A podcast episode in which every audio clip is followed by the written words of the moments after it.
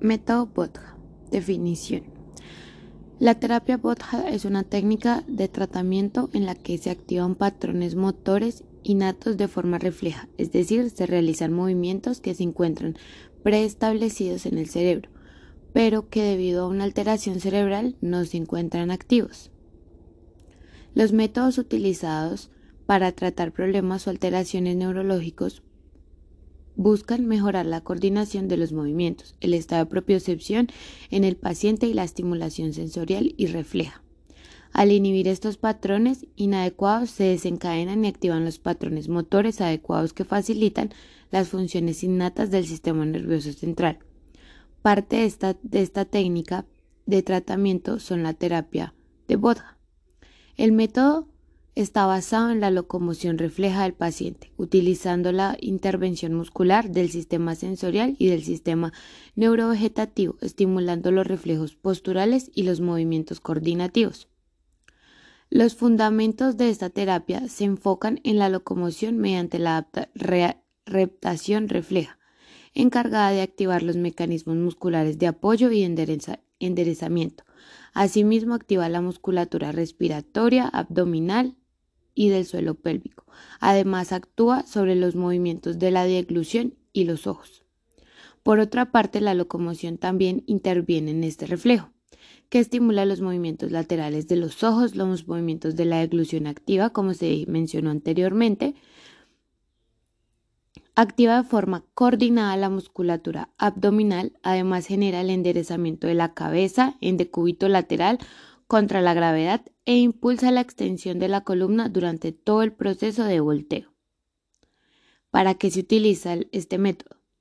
Fue desarrollado inicialmente para tratamiento de niños con parálisis cerebral, pero también se puede utilizar para tratar cualquier tipo de alteración de movimiento y postura producto de un daño a nivel del sistema central. Puede aplicarse en niños lactantes, adolescentes y adultos que tengan alguna condición neurológica. En el caso de los niños, el sistema nervioso central es mucho más maleable que el caso de los adultos, porque es más sencillo la aparición de los patrones motores saludables durante la aplicación de la técnica. ¿Cuáles son las indicaciones? La terapia de Botha es utilizada en las alteraciones alteraciones de coordinación central en niños lactantes, en alteraciones motoras producto de lesiones cerebrales como la parálisis cerebral y las paraplegias. Asimismo está indicada en parálisis periféricas de los miembros superiores e inferiores, como la espina bífida, parecias de plexos, enfermedades musculares, esclerosis múltiple, apoplejías, además de enfermedades o limitación de la columna vertebral, como la escoliosis, las lesiones de hombro, cadera y piernas, como las luxaciones y displasias. También eh, problemas respiratorios de masticación y la de deglución. Las contraindicaciones de este método está en pacientes con osteogénesis imperfecta, problemas metabólicos, tumoraciones cerebrales, participaciones con crisis asmáticas y febriles.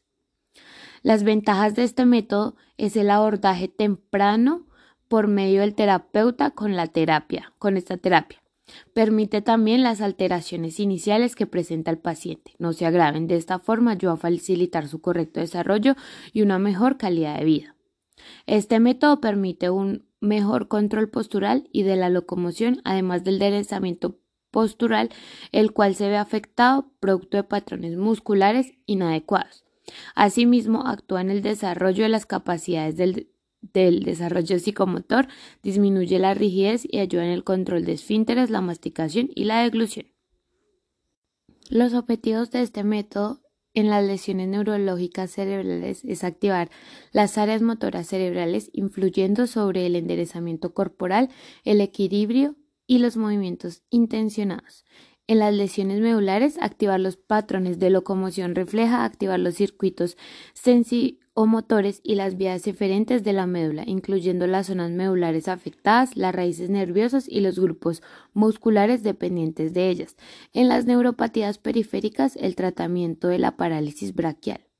En las alteraciones musculares o articulares, aprovechar de forma terapéutica la actividad muscular provocada al desencadenar el patrón de locomoción refleja y su efecto sobre las distintas articulaciones.